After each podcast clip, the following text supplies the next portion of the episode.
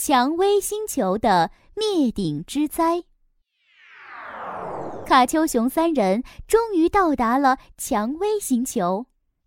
这真的是蔷薇星球吗？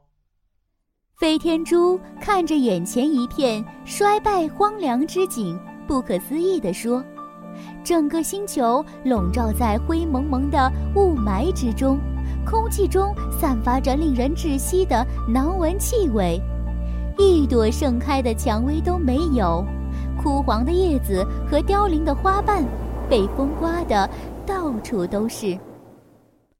卡丘熊、俏皮羊、飞天猪在整个星球上飞了一圈儿，可是不管飞到哪里，都是同样的气味，同样的景象。最后，他们找到星球的主人红蔷薇，向他询问起星球的情况。此时，红蔷薇已经奄奄一息了。红蔷薇告诉他们，在每朵蔷薇花里都住着一个守护蔷薇花的花精，它的身体非常细小，人类的眼睛不仔细看根本发现不了。花精身上长着一对翅膀，一直伸到脚底，样子不大好看，而且可爱。它们整天在太阳光下嬉戏，一会儿飞向这朵花，一会儿又飞向那朵花。正是这些花茎的守护，才让蔷薇花可以永远盛开。蔷薇花根牢不可破，这些花茎有个秘密，那就是每日要在寒冷到来时回到蔷薇花里，睡在温暖的花瓣里。补充白天消耗的法力。可是，在两个月前，可怕的事情发生了。恶魔星球的女巫听说蔷薇花的花根可以让她永驻青春，便佯装成一个小姑娘来到蔷薇星球。她天天给蔷薇花们浇水，帮花儿晒太阳，和花精们一起跳舞。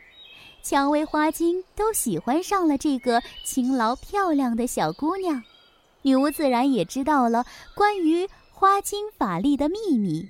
一天，女巫哄骗花精们到星球最北部的沙漠地区游玩，保证晚上一定会带他们回来。